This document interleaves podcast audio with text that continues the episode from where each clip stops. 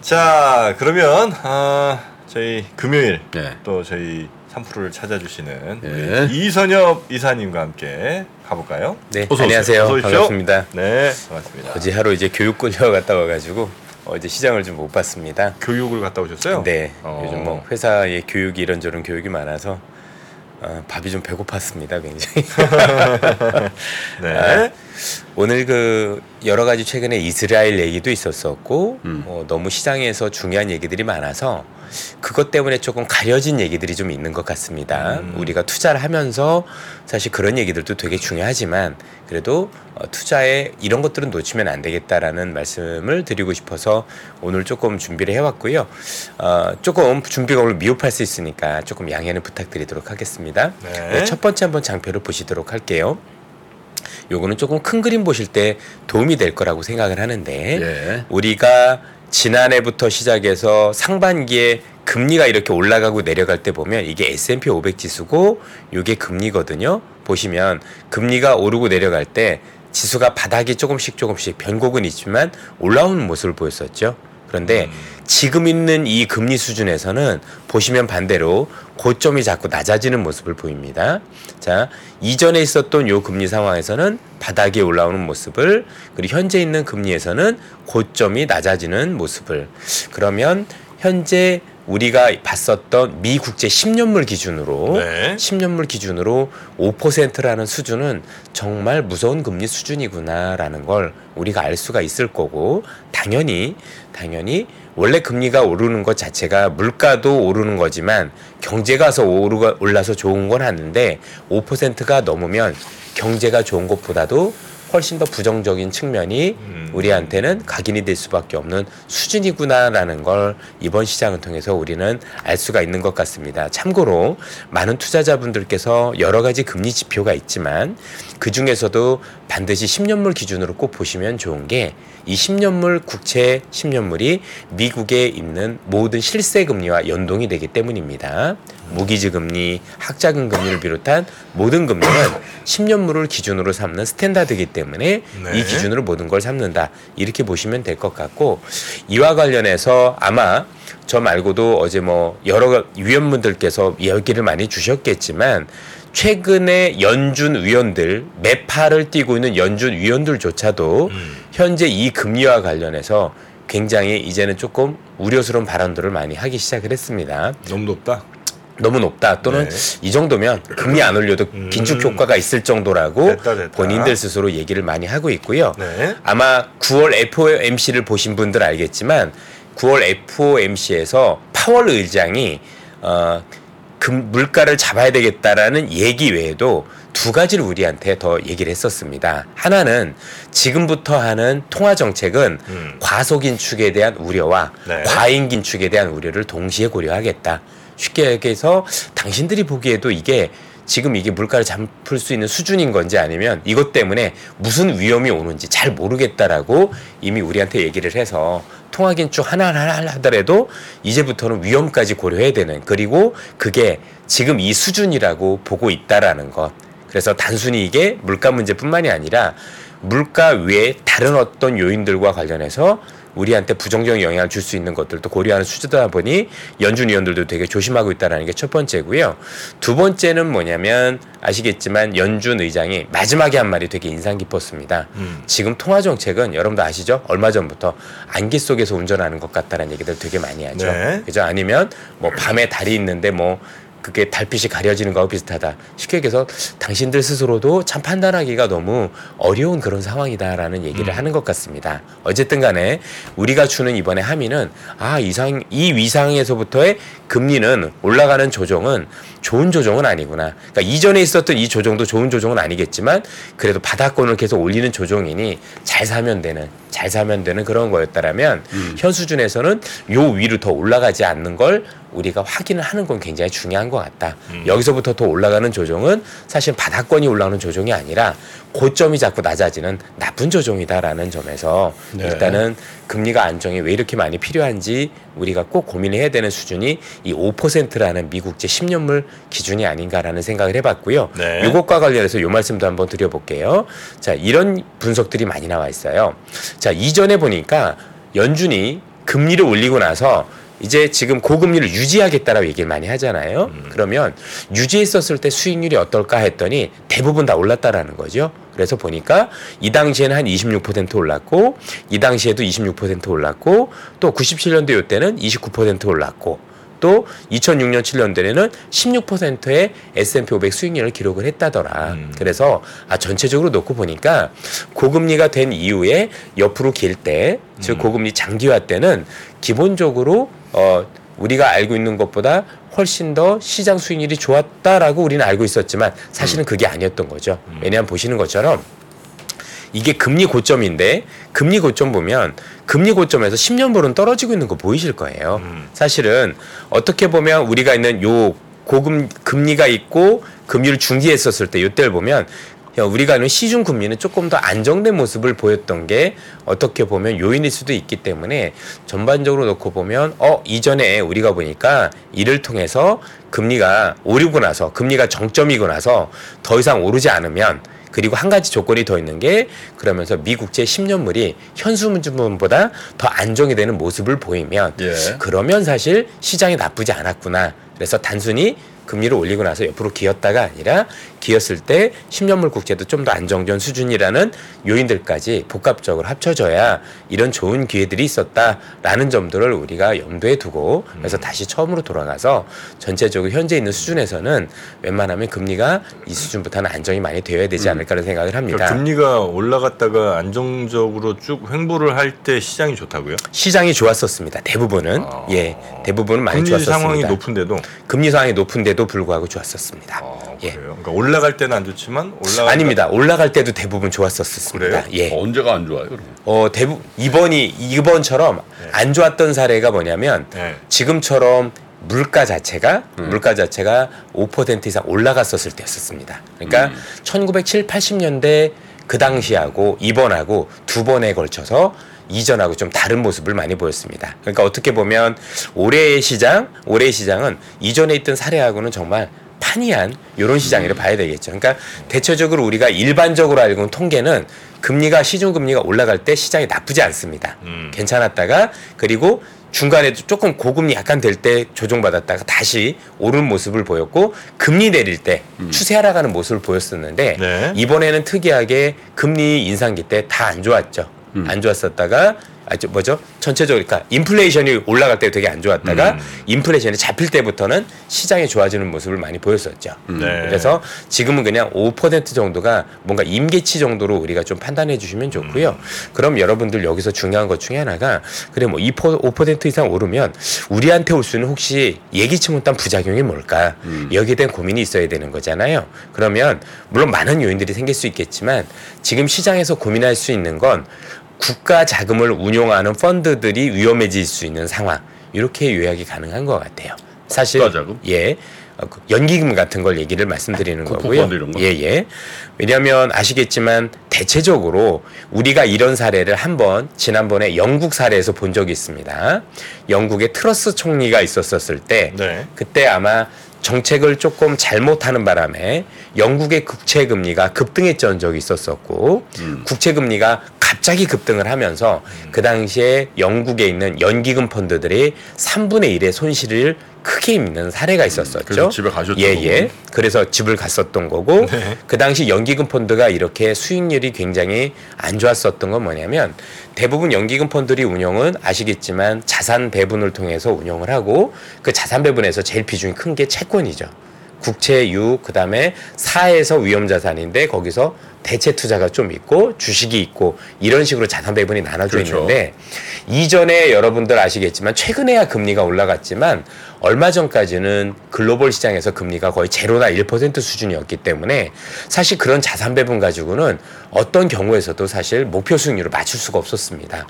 대체적으로 우리가 하는 자산 배분 펀드는 4에서 5% 이상 수익률이 나야 우리한테 연금을 줄 수 있거든요. 그렇죠. 1% 가지고 못 주니까 네. 결국 그 펀드들이 국채를 가지고 사실 레버리지를 일으켰던 거죠. 그렇죠? 국채가 요거 1% 가지고 안 되니 이걸 가지고 레버리지를 깨서 국채를 또 사고 또 사고 또 사고 하면서 수익률을 맞췄으니까 이들이 가지는 국채가 원래 온전하게 6을 가지고 있는 게 아니라 사실은 과도하게 이걸로 몇 배 불려서 빚을 져서 가지고 있는 거고 예. 이게 수익률이 망가지니까 같이 망가졌고 요거는 미국도 다르지 않을 것 같다. 그래서 아마도 미국을 비롯해서 전 세계에 있는 모든 국가 자금을 운영하는 펀드들 음. 자체가 사실상 위험에 노출되기 시작하는 게 5% 이상에서부터다라고 그렇군요. 보셔도 될 것 같습니다. 네. 예. 그래서 아마 그 정도 수준이면 뭐 인플레고 뭐고 그런 짓은 못 하겠죠. 그죠? 네, 그래서 네. 아, 혹시 우리가 생각했지 못한 뭔가 생긴다라면 이런 게 있을 수도 있겠구나 정도지 뭐 현실화 될 것 같지는 않은데 뭐 아무도 모르는 거니까 아, 그런 것들이 있다라고 보시면 될 것 같아요. 그래서 첫 번째는 그 말씀을 드리고 싶었고 그래서 조금 더 소개를 하자면 5% 10, 10년물 기준으로 5%당 금리는 시장에 되게 좋은 건 아니다. 굉장히 그러니까 추세적으로 안 좋은 모습을 보이는 그런 거다. 그렇죠. 이전에는 안 좋아도 추세가 좋아지는 모습이었다면 지금 5%당 금리는 추세를 훼손하는 금리다. 라는 점에서 일단 의미가 있는 거고 중요한 건 어쨌든 현 수준에서는 더 안정되는 모습을 보여야 된다라는 게 말씀인 거고요. 요거 한번 보시죠. 한국은행 총재가 최근에 이와 관련해서 어제죠. 어제 어, 외국에서 인터뷰를 하셨더라고요. 그래서 이분이 가지고 있는 현재 미국 금리에 대한 소결, 그 다음에 한국에 대한 생각, 요걸 조금 말씀을 드릴까 합니다. 그래도 제가 제일 존경하는 분 중에 한 분이고 정말 시장을 잘 보는 분이라는 점에서 꼭 참고를 할 필요가 있는 분이라고 생각을 해서 말씀. 이창용 총재. 예, 예. 굉장히 훌륭하신 분이고요. 어, 보시는 것처럼 극찬을 하시네. 어 제가 IMF 때 IMF 때 이분을 겪었는데 이런 생각을 했어요. 아, 한국에도 저런 분이 있구나. 쉽게 얘기해서 원래 하는 총재분들이나 뭐 당연히 그쪽에 계신 분들이 훌륭하신 건 사실이지만 특별하게 위기 대응 능력에 대해서 대단히 뛰어난 분. 통상적으로 위기 대응 능력이 뛰어나려면 네. 어, 단순히 뛰어나야 되는 게 아니라 위기에 대한 메커니즘을 깨뚫고 있어야 됩니다. 그러니까 경제 지표를 갖다 놓고 좋다 나쁘다 하는 거는 사실 경제학자는 누구나 다 할 수 있는 건데 그런 거 말고 진짜 위기가 왜 생겼고 이거를 처음 발생부터 다 알고 계신 분들 그렇게 많지가 않습니다. 그리고 그거에 대한 제대로 된 해법을 가지고 있는 분도 드문 거죠. 근데 그런 걸 가지고 계셨던 분입니다. 네. 그래서 위기 대응 능력이 굉장히 뛰어난 분이시다. 라고 말씀을 드리고 싶고요. 예. 그래서 보시면 미국의 금리 인상은 거의 끝나가는 것 같고 같고 굉장히 중요한 얘기죠. 그렇죠? 네. 굉장히 끝나가는 것 같다라고 하고 다만 혹시 어 인플레이션이 위협이 된다면 미국에서 유가 문제를 얘기를 하시더라고요. 그래서 어 이게 유가가 쉽게 볼 문제는 굉장히 아니구나라는 생각을 다시 한번 해봤었고 네. 더 재밌는 얘기가 이 밑에 있습니다. 최근 미국의 금리가 상승한 건 국채 금리가 오른 건 공급 증가했다는 유동성 문제 때문이라는 의견을 밝혔다. 그런데 이 의견이 어, 하는 총재뿐만이 아니라 여기 있었던 국제금융협회에서 공통적으로 나오고 있다는 얘기죠. 간단하게 얘기하면 지금 있는 고- 금리가 물가를 반영한 것도 있지만 상당 부분은 다른 요인을 반영하고 있다라는 네. 그런 얘기가 되는 거겠죠. 그렇죠? 그리고 그런 이유들은 우리가 다 알고 있는 요인들이죠. 재정 긴축이요. 그렇죠? 음. 쉽게 얘기하면 미국 재정 국적자 미국이 너무 빚을 많이 내고 있는 것 이런 것들 그다음에 기후 변화 양적 긴축 이런 얘기들 꼽았습니다. 자 이와 관련해서 이 얘기를 드리는 이유 중에 하나가 그래서 미국에서 지금 솔솔솔솔 나오고 있는 얘기가 어떤 얘기가 있냐면 이 중에서 다른 거는 쉽지가 않죠. 지금 현재 대규모 재정 적자를 줄이기도 쉽지 않고 기후 변화와 같은 새로운 도전을 바꾸기도 어려우니 사실 이 중에서 여러분들이 보셔도 현실적으로 할 수 있는 정책이 요거죠. 양적 긴축을 중단하는 것. 그래서 미국에서 지금 은근히 은근히 여러분들 외신 분들도 있으시겠지만 조만간 조만간 양적 긴축을 조금 줄이거나 중단하면 안 되겠느냐라는 얘기들이 점진적으로 나오고 있다. 아직 할람 많이 남았죠. 많이 남았는데도 불구하고 남았죠. 예 많이 남았는데도 불구하고 예. 지금 미국의 금리가 인플레이션만 반영했으면 좋겠는데 인플레이션 외적인 거 가지고 너무 많이 오르고 그 오르는 요인 때문에 잘못하면 미국의 연기금을 건드릴 수 있으니 예. 그것까지 하지 말아야 되겠다는 논의들이 되고 있는 거고 그런 측면에서 지금 방향성을 볼 땐 이 양적 긴축을 그러면 조금 중단하거나 아니면 그 규모를 줄이면 어떻게 되냐 논의들이 있다라고 보시면 되겠습니다. 간단하게 지금 금리는 미국 정책적으로도 인플레이션 잡는 것도 좋은데 스스로도 부담스럽다고 보는 거죠. 한 예. 여기서 뭐 한 예를 들면 1% 그럴 가능성은 많지는 않지만 1% 포인트 정도라도 더 올라와 버리면 아이고 이게 쉽지 않겠죠. 예. 그러면 진짜 예. 주식 시장이고 뭐고 예? 예, 다박살. 굉장히 어렵다고 보야 되겠죠. 예. 근데 5.5% 간다는 얘기를 공공연히 하고 있잖아요. 맞습니다.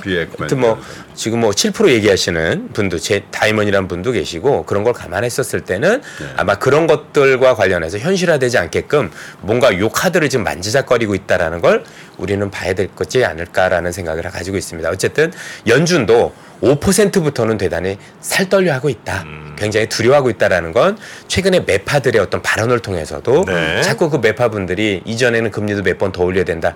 여전히 그런 분도 계시지만 음. 그래도 매파 중에 매파였던 뭐 로리 로건이라든가 몇 분도 최근에는 이 정도 금리면 음. 이 정도 금리면 뭐 한 번 올린 셈 칠 수 있어 뭐 이런 얘기들 계속 하시는 거 보면 음. 사실은 뭔가 현 금리 수준에 대해서 당신들 스스로도 굉장히 부담을 많이 느끼고 있다는 점들을 얘기를 했고요. 중요한 건 한국 경제에 대한 얘기겠죠.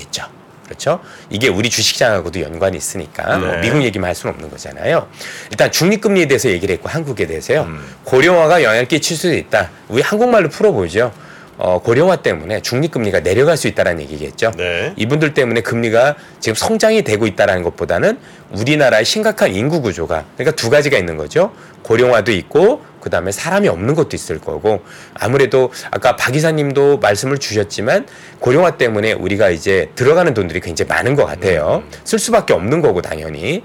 근데 이제 젊은 친구들은 없고 이러면서 뭐 잠재 성장률이 내려갈 수 있다는 점을 얘기를 하고 있는 것 같고 또 하나 같은 얘기를 하고 있는 건데 어, 이분들이 국제 유가가 83달러를 기준으로 해서 내년 성장률을 2.2로 예상을 했는데 이거보다 더 높으면 우리 성장률을 깎아내리겠다라고 네. 얘기를 한 거죠. 그래서 유가와 관련해서 우리가 보는 인계치는 80불 후반을 넘어가면, 그러니까 90불 정도 이상부터 시작을 하면 우리 경제 또는 미국 경제에도 굉장히 큰 주름살이 될 수 있겠구나 정도를 우리가 아이디어 차원에서 올 수 있다라고 생각을 하고 있는 겁니다. 그리고 이번에 전쟁에 대해서도 얘기했습니다. 역시 어, 우리 뭐 나오셨던 출연자가 훌륭했던 분들하고도 똑같은 얘기를 하고 계시지만 이분 이 국가들은 아직까지는 국제 경제에서 차지하는 비중은 낮은 것 같아서 이 지역을 넘어서 확전이 된다면 영향이 되지 않겠느냐.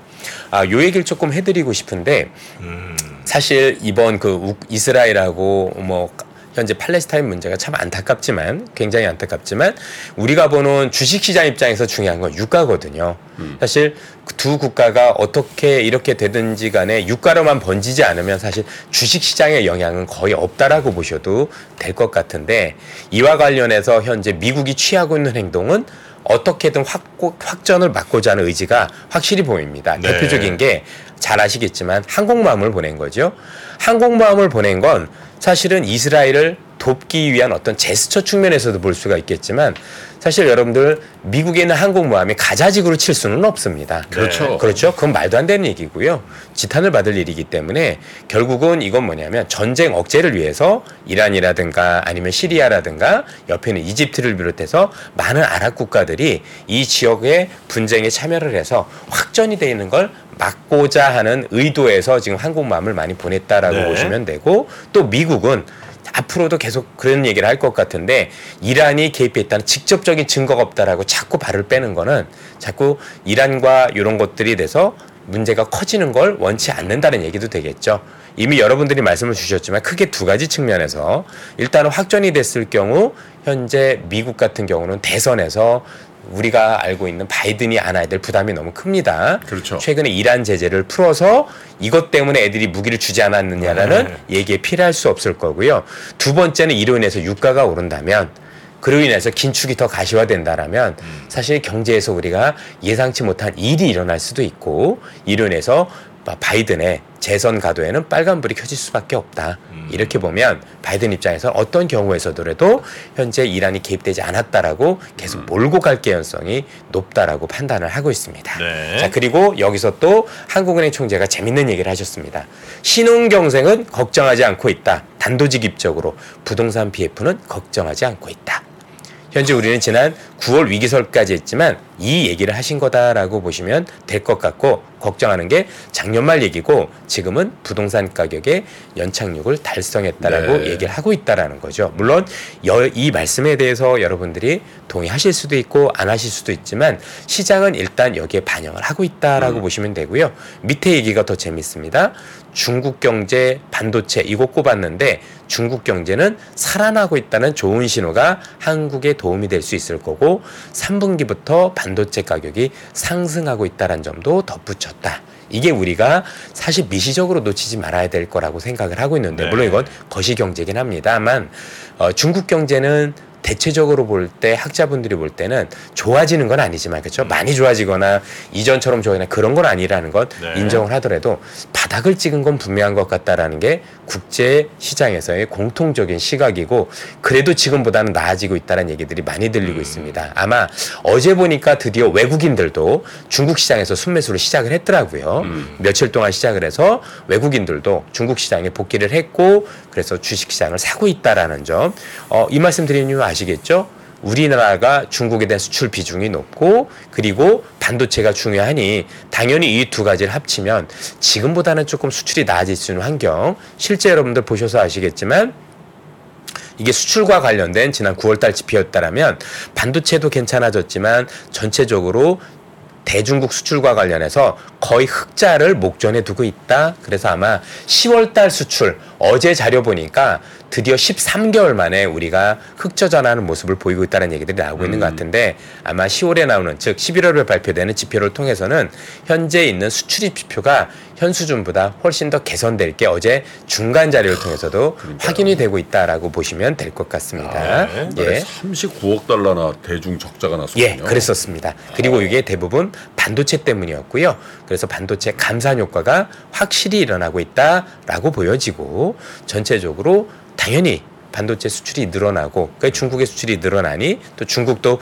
바닥에서보다는 나쁘지 않으니까 그래요. 그 관련 기업들이 좋아지고 있는 게 아닌가라고 생각을 할 수가 있을 것 같습니다. 그래서 네. 이런 말씀을 조금 드리고 싶고 이거 보시면 알겠지만 실제 중국에서 나오고 있는 소매 관련 지표라든가 이런 지표들도 어쨌든 기대만큼은 아닐 수 있으나 확실히 이전보다는 조금 개선되는 모습을 많이 네. 보이고 있는 게 중국의 모습이 아닌가라고 생각을 할 수가 있을 것 같습니다. 다시 한번 말씀드리지만 중국 경제가 좋아졌다가 아니라 최악은 벗어나고 있는 것 같다 정도로 보시면 될 것 같고요. 이게 여러분들 지난번에 보셨던 어, 우리나라 정부에서 발표했던 주택 공급 활성화 네. 대책입니다. 뭐 이 대책에 대해 서는 여러분들도 아시겠지만 되게 논란이 많았죠. 어떤 논란이 많았냐면 야 이거 부동산 PF 살려주기 아니야? 이거 모럴 해저드 아니야? 그런 논란이 많았습니다. 근데 그런 논란에도 불구하고 뭐 그런 논란이 있을 정도로 살려준 거죠. 그죠? 우리가 생각해야 될 건 뭐 그거겠죠. 그래서 PF 보증 규모도 많이 늘어났고 네. 여러 가지 면에서 이런 조치들을 취했는데 제가 여러분들 만약에 주식하는 사람이라면 요 5번을 볼 것 같아요. 무슨 말씀이냐면 보세요 여러분들 부동산 PF도 일단은 지원을 해서 큰 문제가 없도록 만들겠습니다도 중요하지만 5번이 더 중요하죠. 공사비 증액 기준을 마련했다. 이 얘기가 뭐냐면 결국엔 최근에 네. 자재비 많이 올렸는데 자재비 오른 거 전부 다 반영해 주겠다라는 네. 신호로 보이는데요. 그럼 이게 사실 자재와 관련된 기업들한테는 수익성이 좋아지지 않을까요? 매매하는 측면에서는 충분히 아이디어가 될 수 있는 상황이 아닐까. 것들도 한번 체크를 아, 해보자. 그럼요. 충분히 될 수 있죠. 네. 어차피 벌어진 건 할 수 없는 거고 네. 이를 통해서 우리가 볼 수 있는 아이디어들은 이런 것도 있을 거라고 생각을 합니다. 네. 예. 자 오늘도 금요일 이선엽 이사님과 함께했고요. 아, 다음에 뵙겠습니다. 예, 고맙습니다. 예, 감사합니다. 감사합니다. 외환위기 오는 거 아니에요? 금융위기 오는 거 아니에요? 이런 질문들을 좀 굉장히 많이 받았었습니다. 탐욕이 되게 강했을 때 위험자산으로서의 극단적인 쏠림이 나타나고 공포감이 극에 달했을 때 안전자산으로서의 극단적인 쏠림이 나타나거든요. 과거의 일이 미래에 똑같이 일어난다 이건 아니지만 그때 당시에 위기 상황에서는 어떤 공통점들이 있었는지를 보면서 우리가 대비를 하는 방법도 고민해 볼 수 있고요. 과거를 제대로 이해하는 순간 위기의 실체가 드러납니다. 오건영의 현실 경제 이야기를 서점에서 만나보세요.